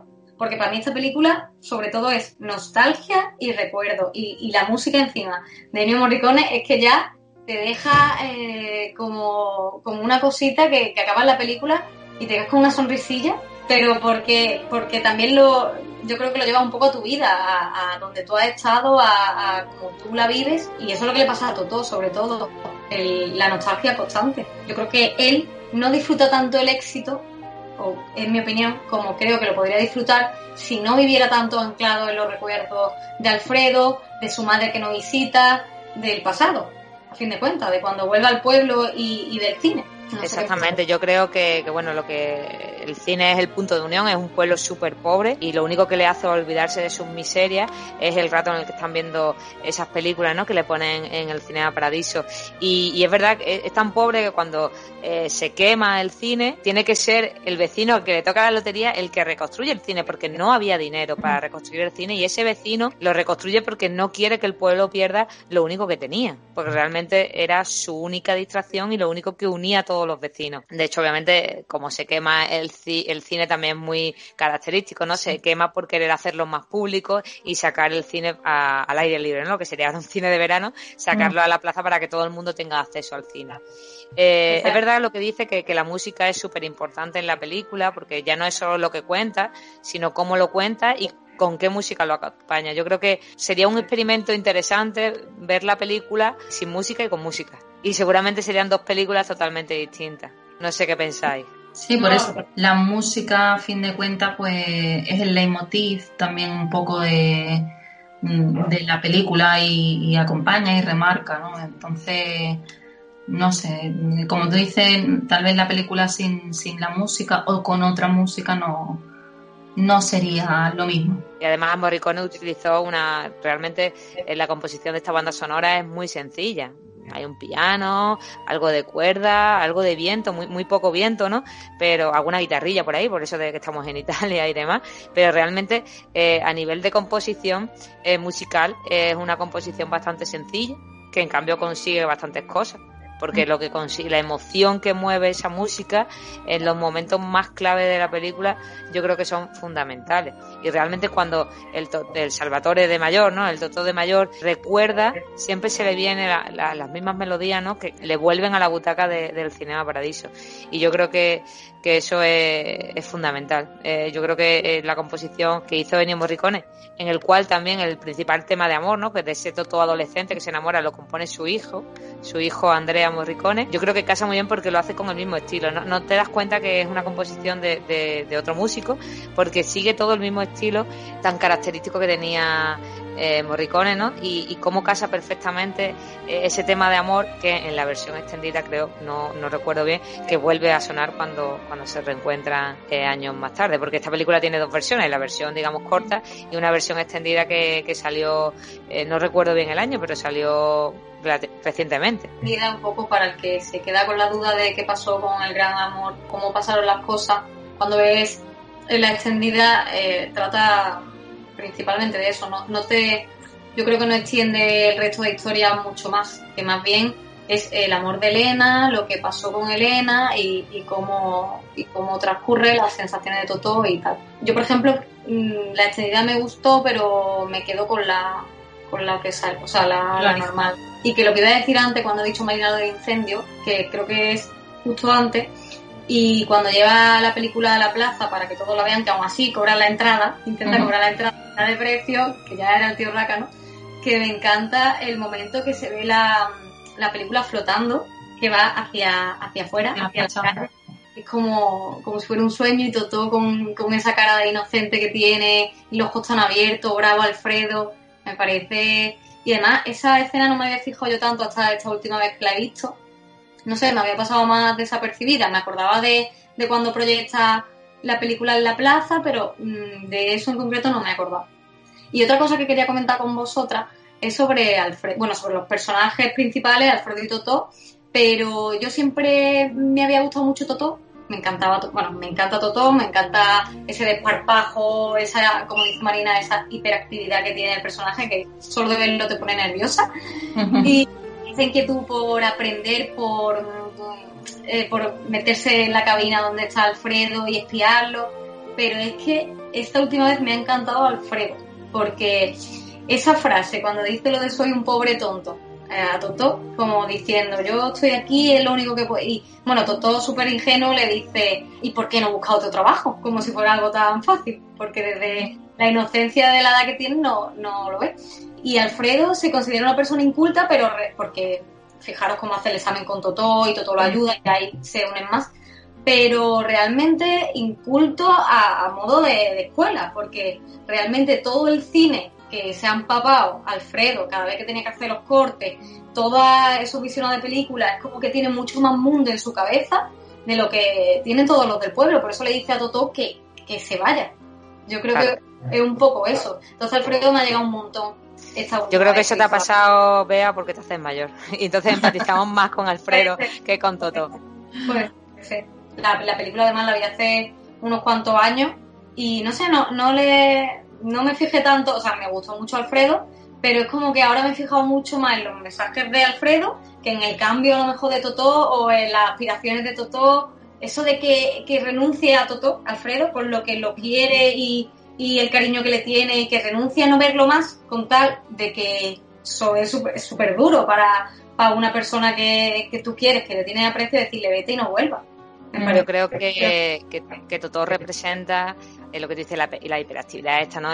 Es, despierta el, el, despertar, ¿no? Porque están los vecinos, bueno, es un pueblo pobre, vienen del desastre de, de la guerra y están dormidos, ¿no? Están como adormilados y incluso a veces como se van moviendo, me recuerdan así un poco como una manada de, de, de zombies, ¿no? Están muy, se mueven muy como manadas y, y, van al cine, ¿no? Ahí como, como borreguillos y todo es el despertar, ¿no? La inquietud, el quiero aprender, quiero no sé qué y, y sobre todo la, la, picaresca, ¿no? Cuando, me hace mucha gracia cuando le dice a Toto que, bueno, cuando se cae, ¿no? En mitad del camino para que lo lleve Alfredo en, en la bicicleta y le dice, yo estoy pensando que tú y yo primero vamos a ser amigos. Y ya si eso, pues me podría meter yo en la cabina. ¿Sabes? Como ya va manipulando. Y claro, yo creo que a Alfred ahí se le cae la baba porque encuentra un, no encuentra un hijo. Yo no, aunque eh, Totó es la, la, figura paterna que necesita, yo creo que Alfredo encuentra un amigo. Pero como dice bien Bea, Alfredo se siente un, un pobre tonto y yo creo que encuentra un amigo. Ya no solo que, que se encuentre como un pobre tonto, sino que el trabajar en la cabina, él siempre está solo entonces él es, eh, toda esa compañía que él no tiene, eh, porque sí, él ve todas las películas y demás, pero mm, no las disfruta como lo disfrutan los demás que están en la sala, ¿no? Porque él está allí trabajando, está solo y la ha visto una y otra vez, pero realmente mm, hasta que mm, no le está enseñando, hasta que no está compartiendo con él, creo que no tiene esa compañía que él necesitaba. De hecho, no quiere que Toto ocupe su lugar lo ve un trabajo sacrificado, duro, mecánico, mm, no quiere eso para todo, quiere más. Mm, lo ve la, la, inquietud y las aspiraciones que tiene y lo empuja a seguir sus sueños. También hay otra parte, es que esta parte no sé si es de la extendida o es de la estándar, que es la historia que le cuenta Alfredo a Toto, la de la princesa, cuando eh, esa, esa escena, ¿sabes cuál es, Ana? La de sí, sí, sí, esa está en la estándar, con lo cual tiene que estar sí. la extendida porque no pertenece vale. a la ampliación. Como he visto la extendida esta vez, pues yo decía, no sé si ahora estoy metiendo aquí una escena que no... Pues esa escena me gusta mucho porque es como decirle hasta, hasta qué punto vas a aguantar o le, le da una enseñanza a Alfredo a Toto de la vida, además, en general. No, no son. Creo que son a veces mucho más importantes esas lecciones de vida que lecciones de colegio. Totalmente. Yo ya para, para finalizar, ya hablando de Cinema Paradiso, me gustaría de- destacar pues un poco de lo que ha comentado Bea, ¿no? La película para mí es amor al cine y la película en sí es el amor de Alfredo a Totó que renuncia a él para que sea él, ¿no? Y yo me quedo con, obviamente con esas palabras que le dice cuando en plan, vete, no, no mires atrás, nunca vuelvas, nunca vuelvas y hasta la madre, el amor de madre, ¿no? Como lo quiere que nunca le recrimina nada. De hecho, le dice, te llamo, me contestan mujeres distintas y yo me hago la loca porque eh, te quiero tanto que sé que tú tienes que, ¿sabes? Que yo creo que Alfredo y la madre son los únicos que, eh, lo que tú dices, la pérdida de un ser querido, mm, porque se va y ya no quiere saber nada de ti, ni de su pueblo, de sus raíces, ni nada, eh, lo quieren tanto que, que, le- que necesitan que vuele. Y Totó necesita volar. Y yo creo que eh, yo me quedo con esas palabras de, hagas lo que hagas, ámalo tanto como amabas la cabina del Cinema Paradiso.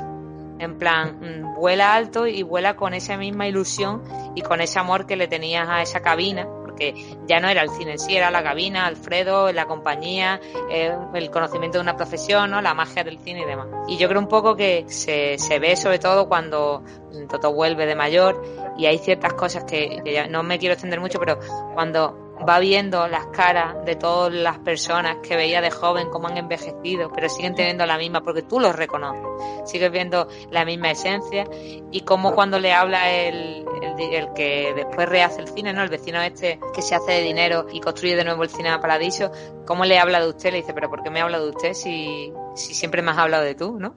Y es como eh, él vuelve, eh, conecta otra vez con, con su ciudad, con el Cinema Paradiso y con su historia, con, o con lo que él realmente es, sobre todo ya al final, cuando se sienta en esa butaca y ve el regalo que le ha, que le ha dejado Alfredo, que no es otra cosa que todos los cortes empalmados, todos los cortes de esos besos que nunca se dieron en pantalla, empalmados uno tras otro, y, y lo ve, y ahí ya es cuando él realmente conecta y, y vuelve, y yo creo que ahí es cuando nosotros conectamos con, con el amor al cine, ¿no? Con el amor a esa historia y sobre todo con, el amor de esa magia cinéfila, ¿no? De lo que todos no nos dejaron ver y, y ahora nos están mostrando, ¿no? No sé, a mí, para mí es el culmen perfecto para, para finalizar la película. Pero realmente justo, justo antes de la escena de los cortes de los besos, que yo creo que, que a todos nos, nos conmueve porque no te la esperas, o, o cuando ves la primera vez la película no te esperas que Alfredo haya guardado esos cortes para, para Totó. Eh, a mí me, me destruyó bastante cuando vi la, la destrucción de- del cine, como, como el cine se cae y yo no sé si es porque yo tengo mucho apego a las cosas, a, los sitios, pero yo cuando vi ese cine mm, destruirse, ahí ya me entraron ganas de llorar, porque es como toda una vida, o sea, toda tu vida o toda tu infancia, o era algo que te pertenecía, que ya encima era un lugar, que no es algo abstracto, que es algo que estaba todavía ahí. ¿Cómo se cae? A mí, a mí eso me dio un montón de pena. Diría Pero que- muere el cine, muere el cine, muere Alfredo. O sea, eh, va de la mano. O sea, cuando muere Alfredo, el cine ya se destruye y ya pero te, te llega, vaya. No sé qué piensas tú, Ana. Sí, ¿no? Porque ya es como que es, mm, definitivamente se cierra esa etapa, ¿no? Porque cuando está en ese paseo, ¿no? Que mm, viendo, bueno, acompañando al féretro y demás, y, y vas viendo cómo el pueblo ha cambiado tanto y cómo mm, están los niños con la moto por allí delante y demás, como que ya ha perdido toda la esencia esa que tenía ese pueblo y, y- todo lo que significaba el cine para, para ese pueblo. Un lugar sin las mismas personas. O sea, sin Alfredo que ya había muerto, sin tus recuerdos, tus compañeros del colegio, entonces tampoco es lo mismo. Lo que pasa que la, la imagen, pues a mí me pareció dura, vaya. Me quedé, a mí eso no se me olvida. Los besos no se me olvidan, pero el cine destruido tampoco. Y, y no solo eso, sino cuando él entra dentro, que le dejan entrar dentro antes de la explosión, ¿no?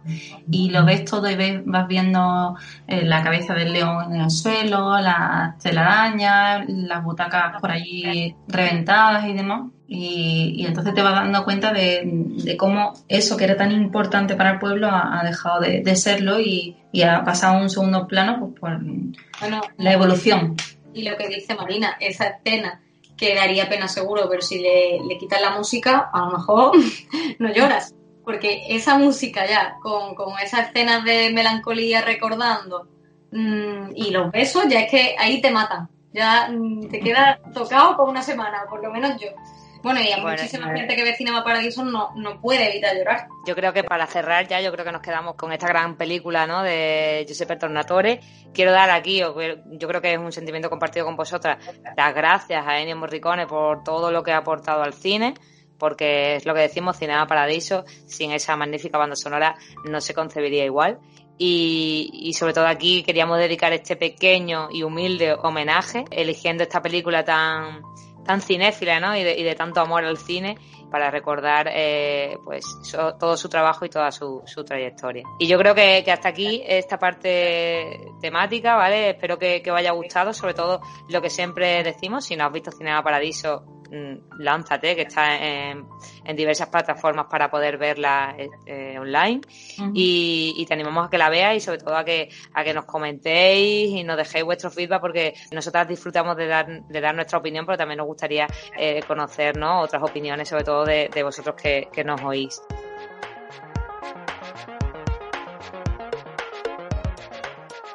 Pasamos a, nuestra parte ya final, que nos encanta ese reto que nos ponemos, ¿no? Donde eh, siempre crea más discusión o más controversia y que cada una tiene nuestra, su propia opinión. Y en este caso, como ha adelantado al principio del programa Bea, con el estreno en Disney Plus de, la película de Mulan, este boom, ¿no? Que hay ahora de, rehacer las películas, los clásicos Disney con personas reales, ¿vale? Que ya venimos viendo desde hace bastantes años.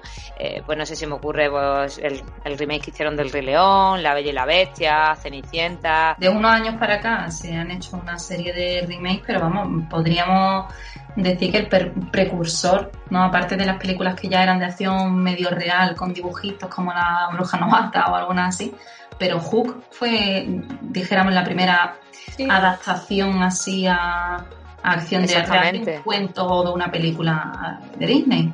Súper hater con este comentario, pero mm, para mí debería haberse quedado en Hook. Porque, no, porque yo creo que a todo el mundo que le preguntes si elige peli de Disney eh, animada o de acción, te va a decir la animada casi todo el mundo. No sé, no, no le están dando mucha alma o yo no sé, no sé vuestra opinión. Vaya, ahí un, un inciso.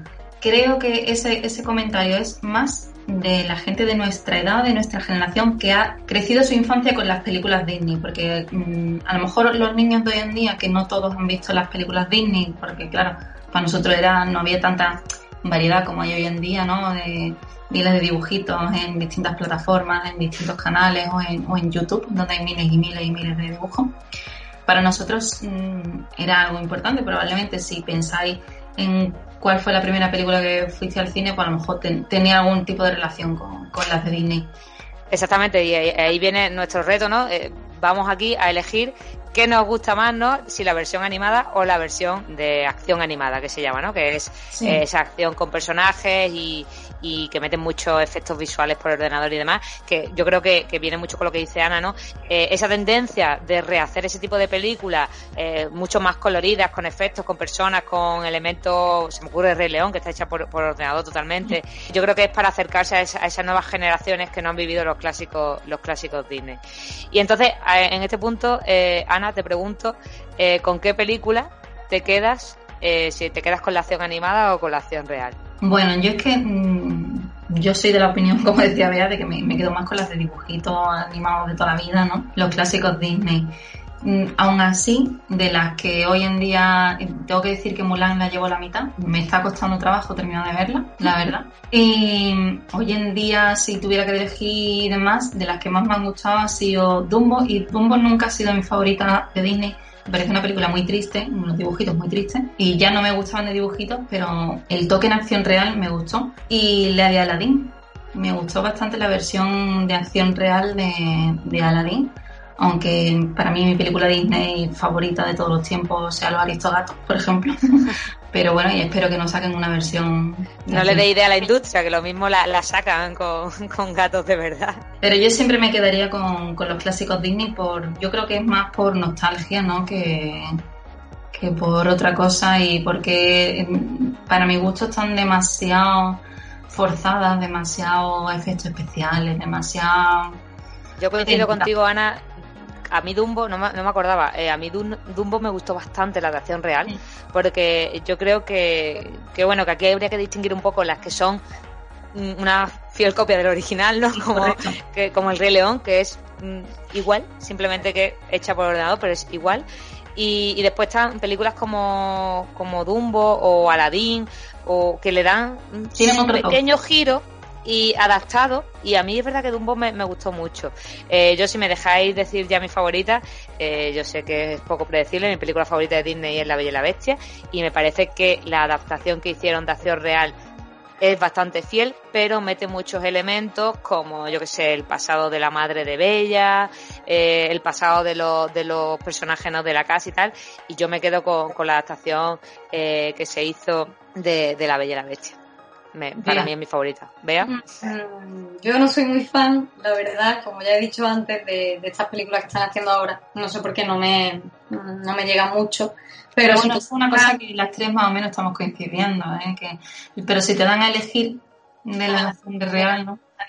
Dumbo, por ejemplo, no la he visto, la tengo que ver. Pero um, Aladdin, el toque de Will Smith, yo creo que le da bastante vidilla a la peli. A mí me gustó mucho. Y eh, lo que iba a decir es que de mis favoritos clásicos Disney mmm, es Mulan una y Hércules también me gusta mucho. Y por favor pido desde aquí a quien me escuche que no haga Hércules para no tener que sufrir pues viendo la película. planeada, ¿eh? No me digas, está planeada ya, vea. No me digas.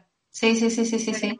Incluso por, por, ahí hay algunas noticias de posibles actores y demás, ¿eh? Pero... Yo, yo tengo que decir, echando un capote a Mulan, a mí Mulan me gustó, pero no como Mulan. Quiero decir, a mí Mulan me gustó como una película de acción donde te cuente una historia, pero vista totalmente fuera del concepto Mulan.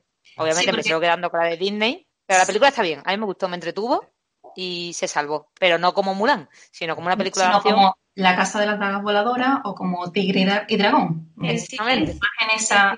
Sin canción, sin banda sonora, sin geishas disfrazadas, lo de los soldados que se disfrazan de geishas al final. Es que a mí me faltaron tantas cosas que yo esperaba, digo, ahora va el ejército y coge la muñeca. Yo es que Mulan me la sé de memoria y yo creo que lo que me pasó fue que la vi con mucha expectativa y bueno, realmente no tantas porque ya me había dicho alguien que no, que no le había gustado y qué tal. Y la vi un poco así de, bueno, a ver, pero cuando no había música, digo, Mulan sin música, que encima es muy característica, a todo el mundo le gusta la, la banda sonora de Mulan. Está muy bien, la verdad, pero Mm, por eso yo creo que me decepcionó tanto. Y la otra mitad, Ana, mm, siento decirlo, pero cogí el móvil porque mm, eh, ya no podía, lo intenté de verdad, la, la vi además con, con, mi madre y con mi hermano. Lo intentamos mucho, mi hermano abandonó, abandonó la película a los 20 minutos, mi madre se quedó dormida y yo cuando ya llevaba la mitad más o menos dije, bueno, hasta aquí llegamos y ya cogí el móvil. La vi así de refilón, sé más o menos las cosas que pasan pero es que no, no sé, me decepcionó. Sin embargo, La Bella la Bestia, La Bella, mm, la Bella Durmiente, La Bella Durmiente, ¿han hecho película? Maléfica. Esta, mmm, sí me gustaron más, pero por ejemplo, Mulan creo que la que peor. También creo que podríamos destacar la versión de Tim Burton de Alicia. Sí, pero bueno, claro es que eso es otro mundo distinto, basado simplemente en el cuento pero, pero bueno. También eh, a favor un poco de Mulan, es cierto que yo no la he terminado de ver, pero sí, todos sabemos que ha tenido muchos problemas de censura y demás en China, eh, por la, la, política que tiene, que tiene China y demás. Y, tal vez por eso mm, se desvincule tanto de, la película de, dibujo animado que todos recordamos. A lo mejor para que no sea tan americana, ¿no? Entonces, vea, tú te quedas con Mulan de dibujitos animados. La de sé que no vamos nada bien de tiempo y quería hacer aquí una pregunta más, pero es que mm, para dormir tranquila esta noche necesito preguntarlo. Eh, el comandante, el que se enamora de ella, en la película no está. El motivo de verdad, o me he informado mal, ha sido el tema del feminismo para que la protagonista sea más protagonista, decisiones sin que nadie externo Hombre, yo ahí lo que he leído y puedo deducir es que eh, con este lavado de cara o estos remakes o esta nueva tendencia que se intenta dar, eh, obviamente acabar con, con esas historias patriarcales en las que eh, chico termina salvando a chica y es verdad que tanto en el papel de Yasmín, de Bella, en las nuevas versiones eh, son mujeres mucho más empoderadas, mujeres mucho más eh, independientes, eh, soñadoras y que, y que aunque le intenten coartar sus sueños siguen adelante y yo creo que ese es el papel que intenta que intenta defender. A mí sinceramente viendo mm, esta nueva versión de Mulan sin ver Mulan y sin hacer spoilers, me gustó que al final eh, se centrase más en lo que se centra y la verdad que si la vi como algo independiente y la película eh, es verdad que, que por sí sola a mí me funcionó. Que se compara con la anterior, obviamente yo me quedo también con la de Disney. Y, y entonces ahí sí que te apoyo. Y es verdad que la magia de Disney, pues eso, la pueden mejorar, o mejorar o, o hacer una versión bastante eh, defendible, como creo yo que, que es Aladdin, que no me mejora mi, mi versión, pero después tiene muchos puntos a favor, como Will Smith, que nos gusta porque somos de la generación del príncipe de Bel Air. Entonces todo lo que haga Will Smith nos va a gustar, pero sí que es verdad que, que después Bueno, mete cosas, me gustó mucho. Bueno, todo, todo eso es discutible. Pero es verdad que mete cosas como, pues, el papel del feminismo en Yasmín, en los personajes que estaban un poco trillados y eran un poco con lo que hemos crecido y me gusta que, hayan dado ese cambio de vuelta, ¿no? Y esa nueva mirada que a las nuevas generaciones espero que, que le abra la mente, ¿no? Un poco como Keating hace con, con sus alumnos, le abra la mente estas nuevas versiones de Disney. Pero Marina Mulan, yo sí la consideraba suficientemente, quizás no todo lo que podría serlo, pero es un papel bastante feminista para lo que salía antes. Porque es una chica que se hace pasar por un chico que quizás lo, lo ideal sería que pudiera ir directamente y no tuviera que hacerse pasar por un hombre, pero que lucha ahí contra, contra el sistema y contra lo que se espera de ella. sí, en la época de los 90, Mulan significó mucho, igual que Bella. Pero en las versiones de estos años 2000, eh, o 2010 más bien, a esta década, eh, los papeles son muchísimo más. O sea, están mucho mejor definidos porque al final siempre había un malo que lo, lo termina aniquilando el, o con ayuda, o, o simplemente el protagonista eh, varón. Y al final, pero que sí, que sí, que ya en su, en su momento yo creo que Mulan fue, igual que La Bella y la Bestia, eh, fueron personajes que se salían del clásico eh, Bella Durmiente, Blanca Nieve y tal, de, de los clásicos Disney, y, pero es verdad que, que se, se ha seguido rompiendo y que espero que se siga rompiendo, pero por favor con buenas adaptaciones, que acabo de ver que también van a sacar Pinocho. Que ya A ver, Pinocho, bueno, sí, Pinocho ya de muñeco era animado, ahora es persona, ¿no? Pinocho va evolucionando, ¿no? Se estrena ya, si no me equivoco, esta semana o la que viene. Se estrena en muy, en muy, muy, muy poco. Creo que se estrenó el 18 de septiembre, si no me equivoco más. Ya se estrena, bueno, entonces no. Bueno, a ver qué tiro le dan a Hércules. A ver qué hacen con Hércules. Ya le ha dado la noche a, a Bea, ya diciéndole lo de Hércules. Yo creo que, que Bea, Sí. vamos a dejarlo aquí para, para no irritarte más, por favor. Sí, porque bueno, había también se rumoreaba, yo no sé eso cómo, cómo acaba, si acabará o no acabará, de que también se iba a hacer una versión de La Sirenita, que además se iba a grabar parte aquí en Málaga, en lo que es la Sí, cueva sí. de- del tesoro, pero mm, no sé, ya hace ya tiempo que no, que no he visto ninguna noticia a- al respecto de, de eso. Es más, fui a ver las cuevas del tesoro, mm, digo, antes de que mm, salga el boom y luego no se puedan ir a visitar. fui el año pasado a verlas por Yo- mismo. Lo que me gustaría pedir de aquí es, por favor, Disney, eh, contratar nuevos creativos, nuevos guionistas, que hay muchas historias todavía por contar, seguro, buenísimas. Eh, no tiréis lo, lo que ya se ha hecho. Me parece muy bien que intentéis eh, que lleguen los clásicos a, a las nuevas generaciones, pero está bien que vean los clásicos. O sea, las nuevas generaciones pueden ver los clásicos perfectamente, no hace falta meterle efectos eh, visuales por ordenador. Que no hay nueva historia, como tú dices, Marina. Ya tiramos de. Pero para todo, para Disney y para todo. Venga, vamos a hacer el remake de tal película, vamos a tal. Cuando al final casi todo el mundo, por sentimiento, por apego o por lo que sea, se queda mm, normalmente con la, con la antigua, con la primera que ha visto. Y con Disney, pues mm, está pasando lo mismo. Excepto Dumbo, porque tampoco, que te lo iba a decir antes, Ana, tampoco Dumbo era una alegría de película. Entonces, No, no, no, no, yo no sé esta, la de Tim Burton, la tengo que ver. Pero ahí tenía donde comparar, creo yo. Yo, es, es más, mm, a mí del, ni Dumbo ni Pinocho me han gustado nunca. Mm, Ni Bambi. Uf. Tampoco. Esas tres que son más tristes, es verdad, no, ni, pero ni Dumbo ni Pinocho han sido nunca mis películas favoritas. Pero sí que es cierto que la versión acción real sí me gustó más. También tiene su tinte, su tinte triste y, y demás, pero, Pero lo Ah. salvan bien. Y- Yo voy a decirlo, lo, lo salvan muy bien. sí. Y sacan algo sin hacerme mucho spoiler, solo si respuesta de sí o no. Eh, la escena psicodélica de un borracho viendo. Sí está, sí está. Sí, oh, Sí, sí, merece mucho la pena. Lo, hace, para mí es verdad que es muy buena adaptación y, muy bien traída. La verdad que es una buena adaptación muy bien traída a, estos tiempos que corren. Bueno, pues nada, hasta aquí el programa de hoy. Eh, nos encantaría conocer la opinión también de nuestros oyentes sobre qué películas eh, de acción real o acción animada les gusta más. Y para eso, Ana, vamos a recordar nuestras redes sociales.